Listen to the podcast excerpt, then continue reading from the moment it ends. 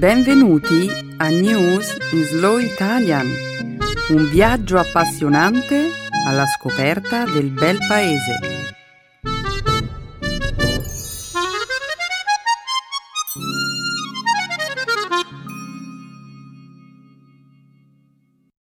Oggi è giovedì 19 novembre 2015. State ascoltando una nuova puntata di News in Slow Italian. Prima di proseguire con il nostro programma, vorrei dire qualche parola.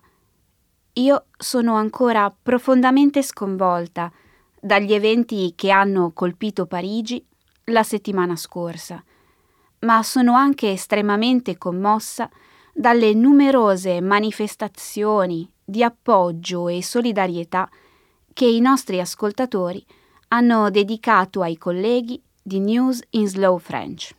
Un sentito grazie per i messaggi di solidarietà che avete inviato ai nostri colleghi dell'edizione francese del programma. Va bene, Emanuele. Diamo inizio alla nostra trasmissione. Nella prima parte della puntata di oggi parleremo degli attentati terroristici che hanno colpito la città di Parigi lo scorso venerdì. In seguito ci soffermeremo sul vertice del G20 che si è svolto in Turchia nel corso delle giornate di domenica e lunedì. Più avanti, nel corso della trasmissione, commenteremo una interessante scoperta realizzata da un gruppo di ricercatori francesi, secondo i quali le regioni occidentali del deserto del Sahara avrebbero ospitato un tempo numerose forme di vita animale e vegetale.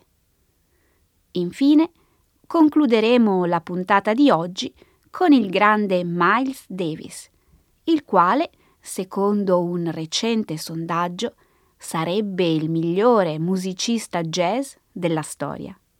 E poi, eh, di che cosa parleremo nella seconda parte della puntata di oggi? La seconda parte del programma sarà, come sempre, dedicata alla lingua e alla cultura italiana. Nel segmento grammaticale passeremo in rassegna alcuni verbi irregolari della prima, seconda e terza coniugazione. Mentre nello spazio dedicato alle espressioni idiomatiche impareremo a conoscere una nuova espressione fare orecchie da mercante.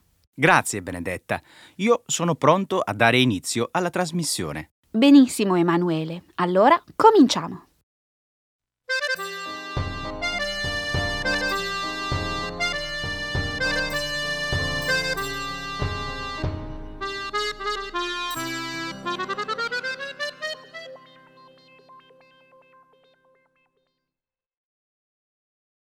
La Francia è vittima di una serie di attentati terroristici.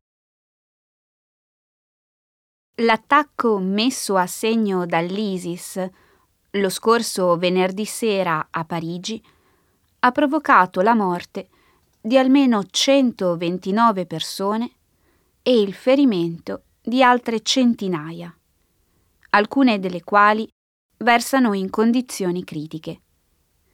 Tre squadre composte da uomini armati e attentatori suicidi, hanno agito in coordinazione, prendendo di mira un ristorante, un bar e un importante stadio calcistico dove la Francia era impegnata in una partita amichevole contro la Germania. L'attacco più sanguinoso ha avuto luogo presso la sala concerti Bataclan, dove gli attentatori hanno preso d'assalto la folla a colpi di mitragliatore, uccidendo 89 persone. Il presidente François Hollande ha disposto tre giorni di lutto nazionale per rendere omaggio alle vittime. Gli attentati sono stati definiti dal presidente François Hollande come un atto di guerra nel corso di un intervento, in una sessione congiunta delle due Camere del Parlamento, il presidente francese ha detto che avrebbe esteso a tre mesi lo stato di emergenza dichiarato in seguito agli attentati. Hollande ha inoltre espresso l'intenzione di voler proporre alcune modifiche alla Costituzione. Si intensifica inoltre la campagna militare francese contro l'ISIS, sia in Siria che in Iraq. Già nella notte di domenica, gli aerei militari francesi hanno colpito la città di Raqqa, roccaforte dello Stato islamico in Siria. Benedetta, io non credo che in questo caso si possa parlare di un atto di guerra. Infatti si parla di guerra quando ci sono dei soldati che combattono contro altri soldati. Questo non è stato un atto bellico, è stato un brutale massacro di civili innocenti. Quando si verificano questi folli atti di violenza, Benedetta, io non mi sento soltanto addolorato, ma mi sento anche profondamente arrabbiato. Ed è proprio questa la tattica dell'ISIS. Uccide civili innocenti nei mercati, nei bar, nelle sale da concerto, negli stadi sportivi, dovunque possa mietere vittime. Emanuele, anch'io sono rimasta profondamente sconvolta, senza parole, al vedere le immagini degli attentati. Eh, soprattutto poi se pensiamo che questa è la seconda volta che Parigi si trova sotto attacco quest'anno. Eh sì, Emanuele, ma io non voglio rimanere senza parole. Ho visto le manifestazioni globali di solidarietà al popolo francese, i grandi cartelli nelle città di tutto il mondo, cartelli con la bandiera francese e il simbolo del cuore, gli edifici illuminati di blu, bianco e rosso. No, io ora non sono più senza parole. Voglio parlare di questi atti di barbarie e voglio parlarne ora. Lo scorso mese di gennaio i terroristi hanno ucciso dei giornalisti e degli ebrei e ora hanno preso di mira delle persone che erano andate fuori a cena un venerdì sera. Questo è un tentativo di distruggere i valori e gli ideali di libertà e giustizia che tutti noi condividiamo. Sì, ma come hai detto tu, Benedetta, è solo un tentativo.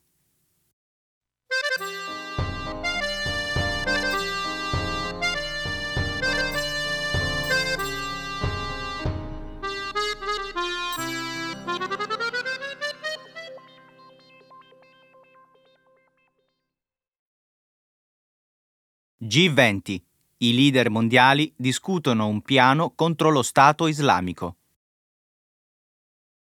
I leader delle principali economie mondiali si sono riuniti nelle giornate di domenica e lunedì per partecipare al vertice del gruppo dei venti, che si è svolto nella città mediterranea di Antalya, in Turchia, a soli 500 chilometri dalla Siria.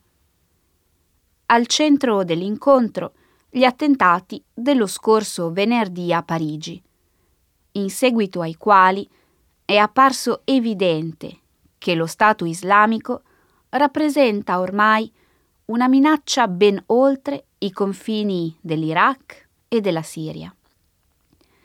In una dichiarazione congiunta che ha segnato un notevole scarto rispetto ai temi economici che abitualmente dominano il forum, i leader del G20 si sono impegnati a una maggiore cooperazione internazionale.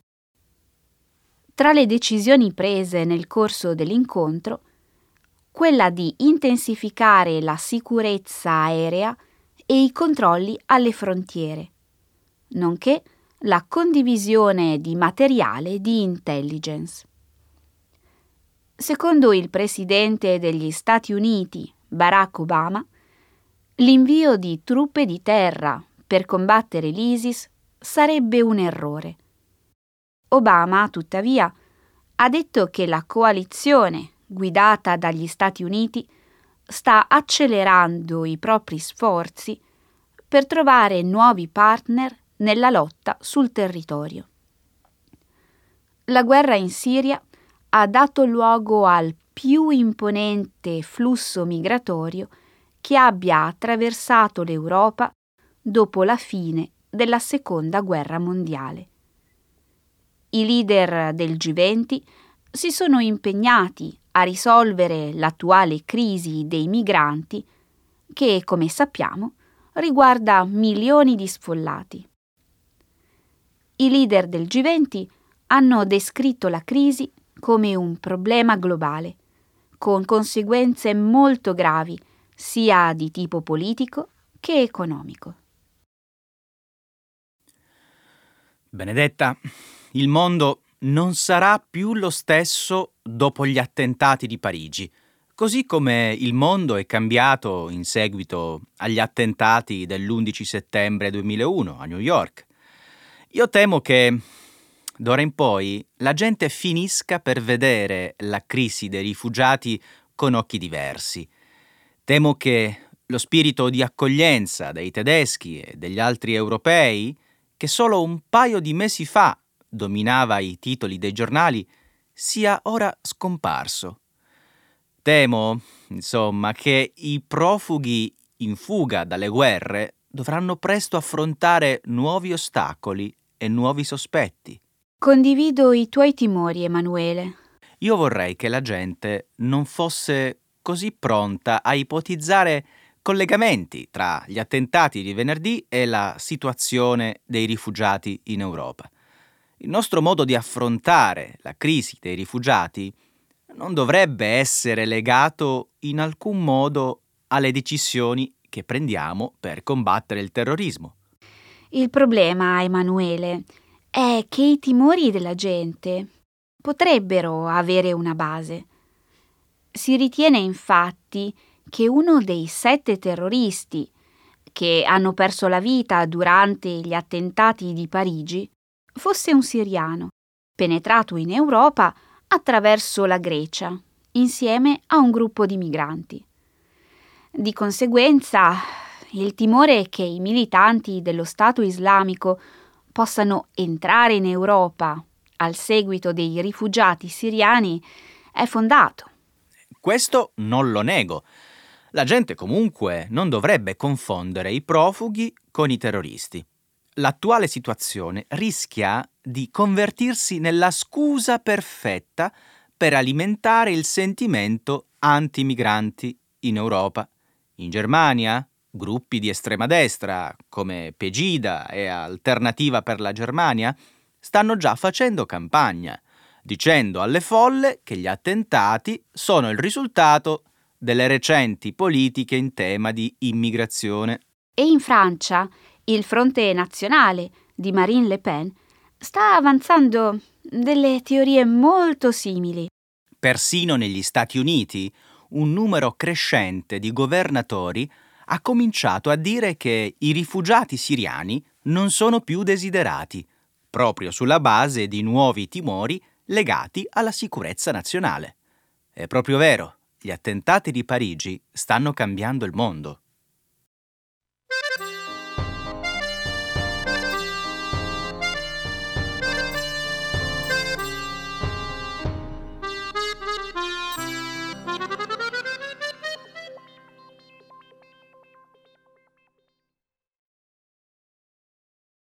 Il Sahara sarebbe stato un tempo un luogo ricco di forme di vita animale e vegetale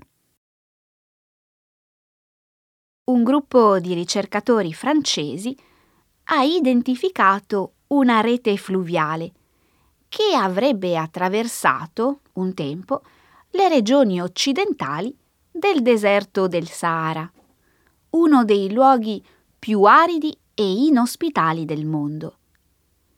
I risultati delle loro ricerche sono stati pubblicati la scorsa settimana sulla rivista Nature Communications. grazie a un sofisticato sistema di imaging reso disponibile da un satellite giapponese destinato all'osservazione della superficie terrestre, il team ha potuto studiare gli strati di terreno che giacciono al di sotto della sabbia del deserto.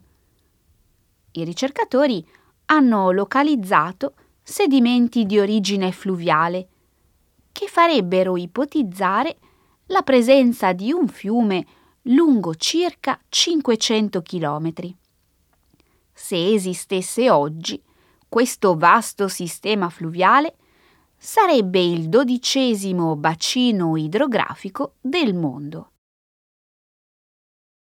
Di fatto, nel corso degli ultimi anni mi è capitato spesso di sentire delle teorie secondo le quali il Sahara, un tempo, avrebbe ospitato dei corsi d'acqua in grado di alimentare una notevole varietà di forme di vita.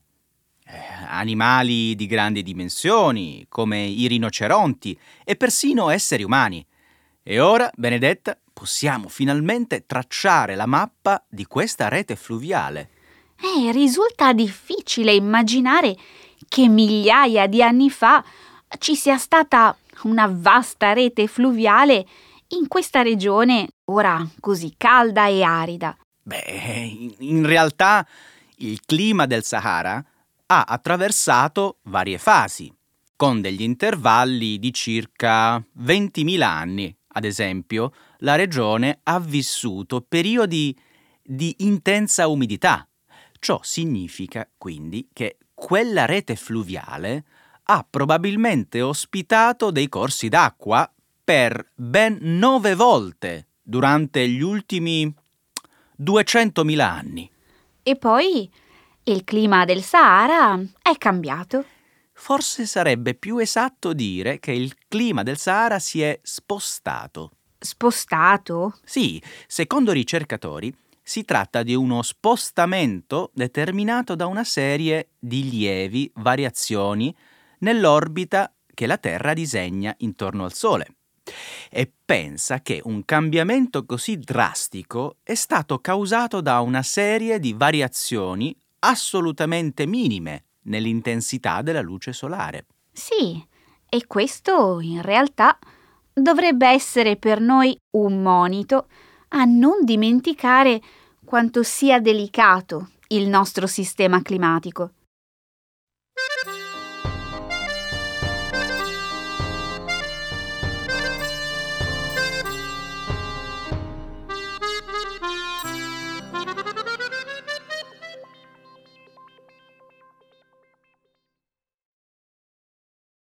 È ufficiale, Miles Davis è il migliore musicista della storia del jazz.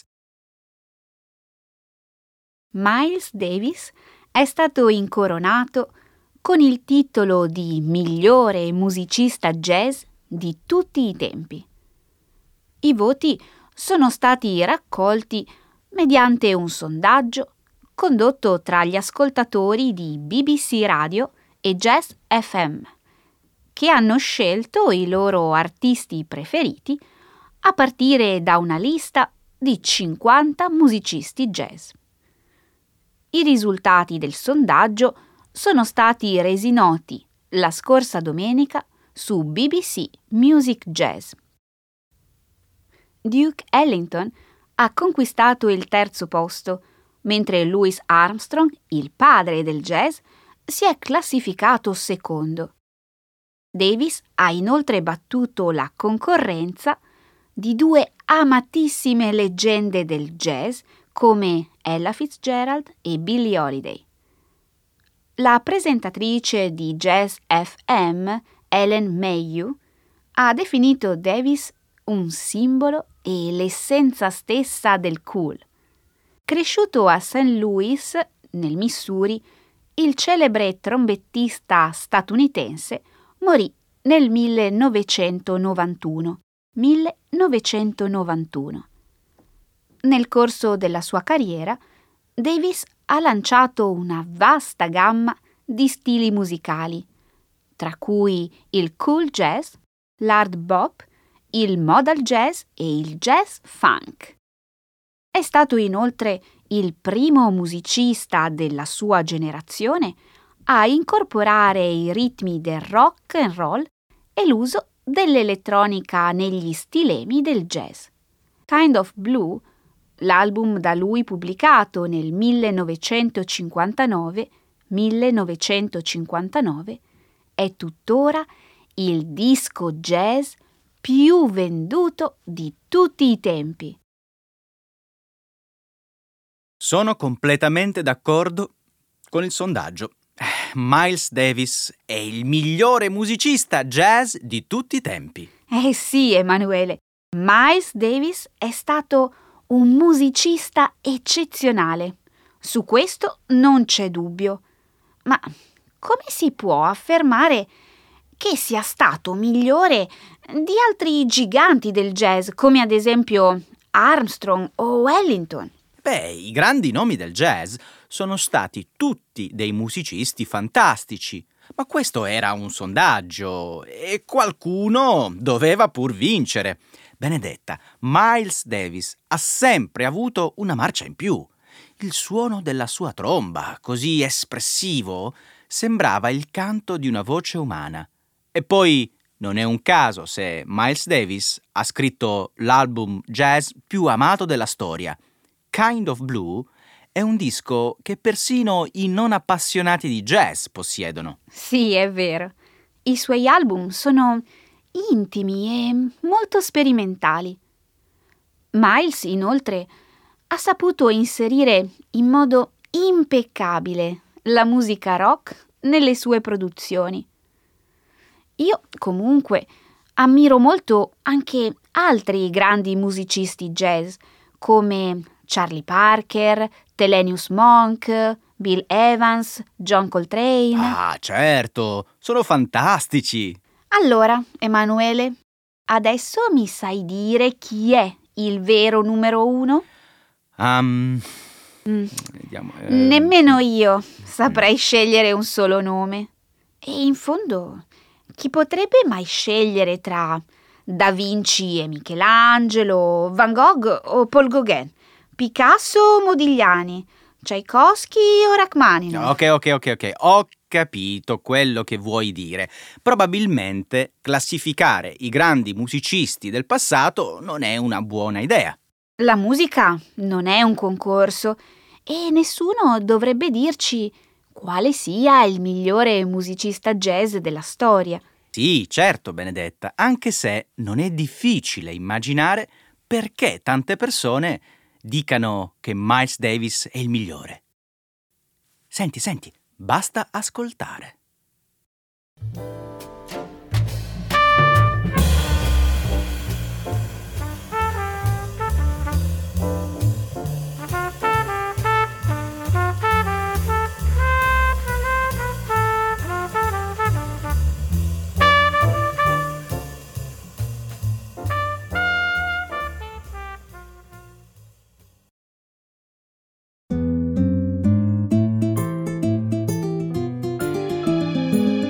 Adesso la grammatica. Per capire le regole di una lingua poetica.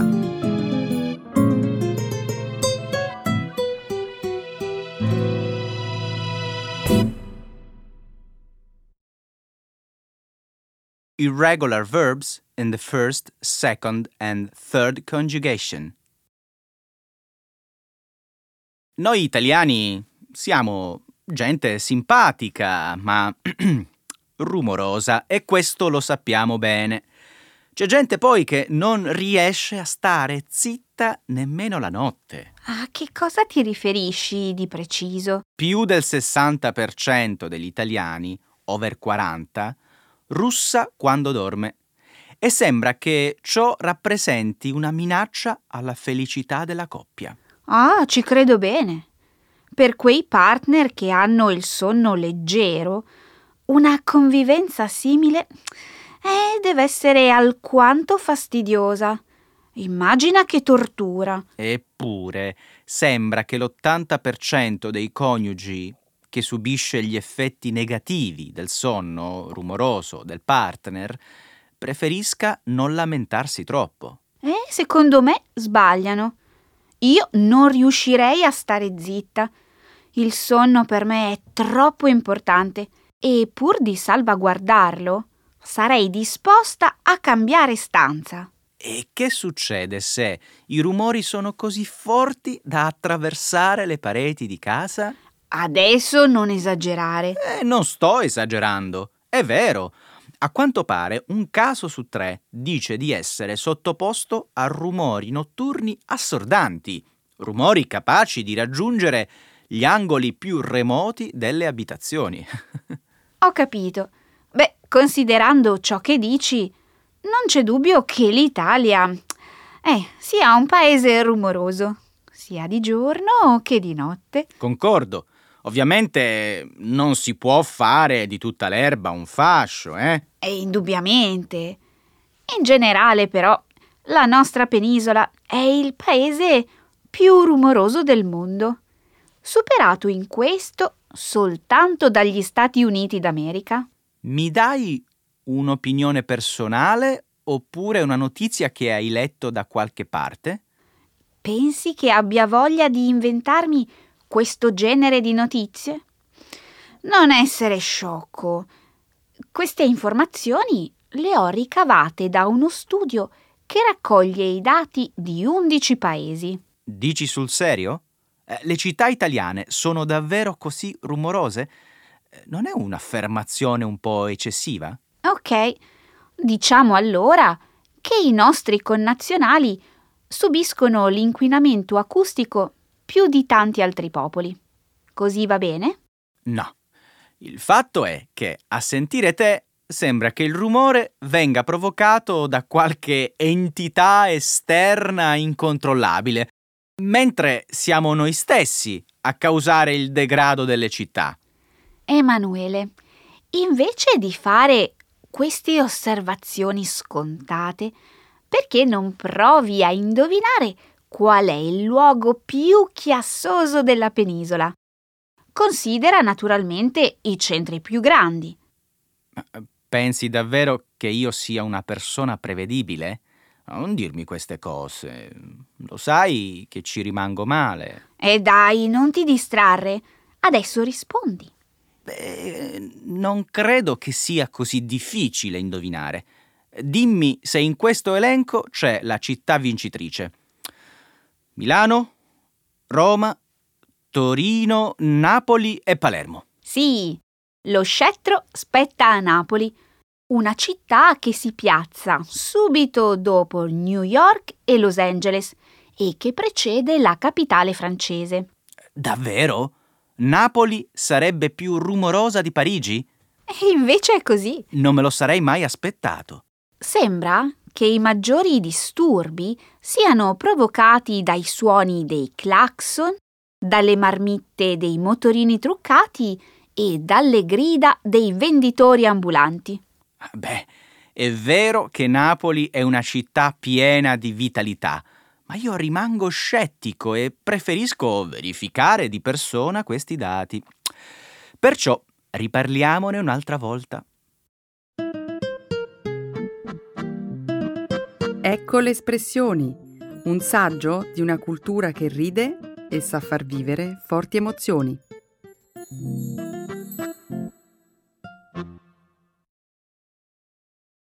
Fare orecchie da mercante. To turn a deaf ear. Esiste un'espressione italiana usata in tutto il mondo per indicare un particolare evento naturale. Sicuramente avrai spesso sentito pronunciare il termine fata morgana. Uh, come dici? Uh, non fare orecchie da mercante. So benissimo che sai a cosa mi riferisco. No, perché mai dovrei fare orecchie da mercante? Sono sincero.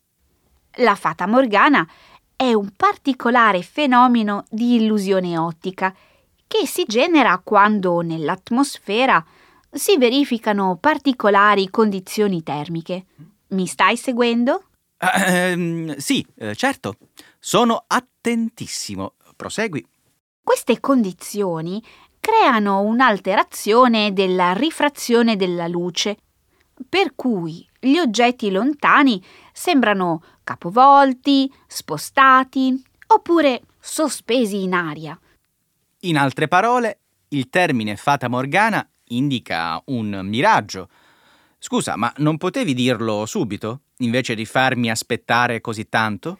In questo momento preferisco fare orecchie da mercante e non replicare alle tue provocazioni. Allora, rispondi a questa domanda.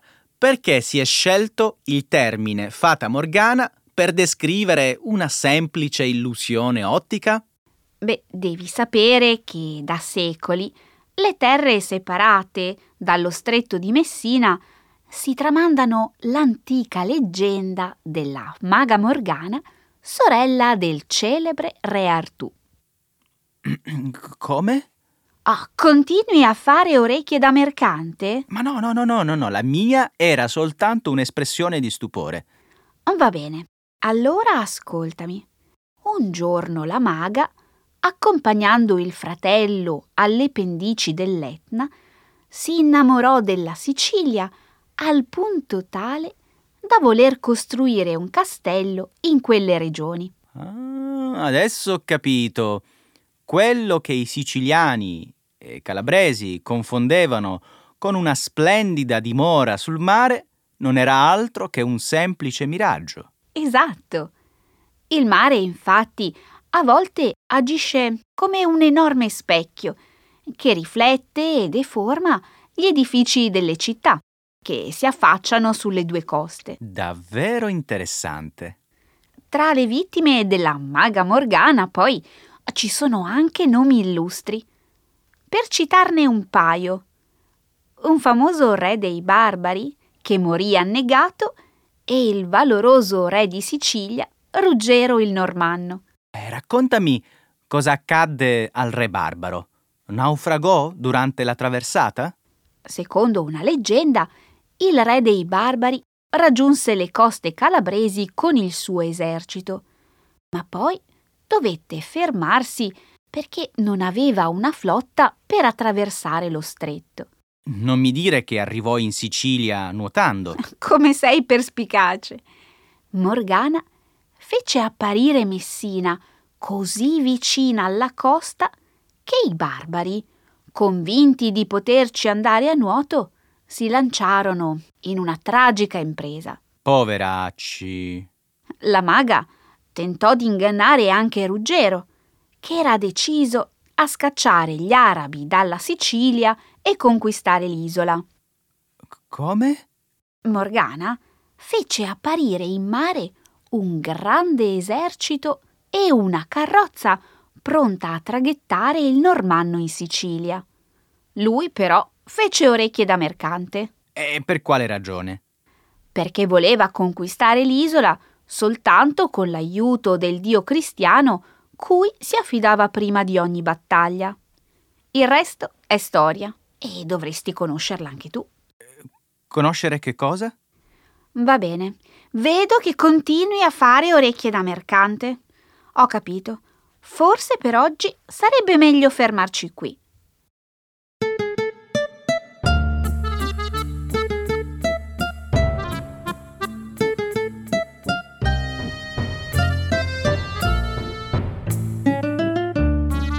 Grazie per averci ascoltato in un'altra puntata di News Slow Italian. Vi diamo appuntamento alla prossima settimana. Ciao a tutti. Ciao!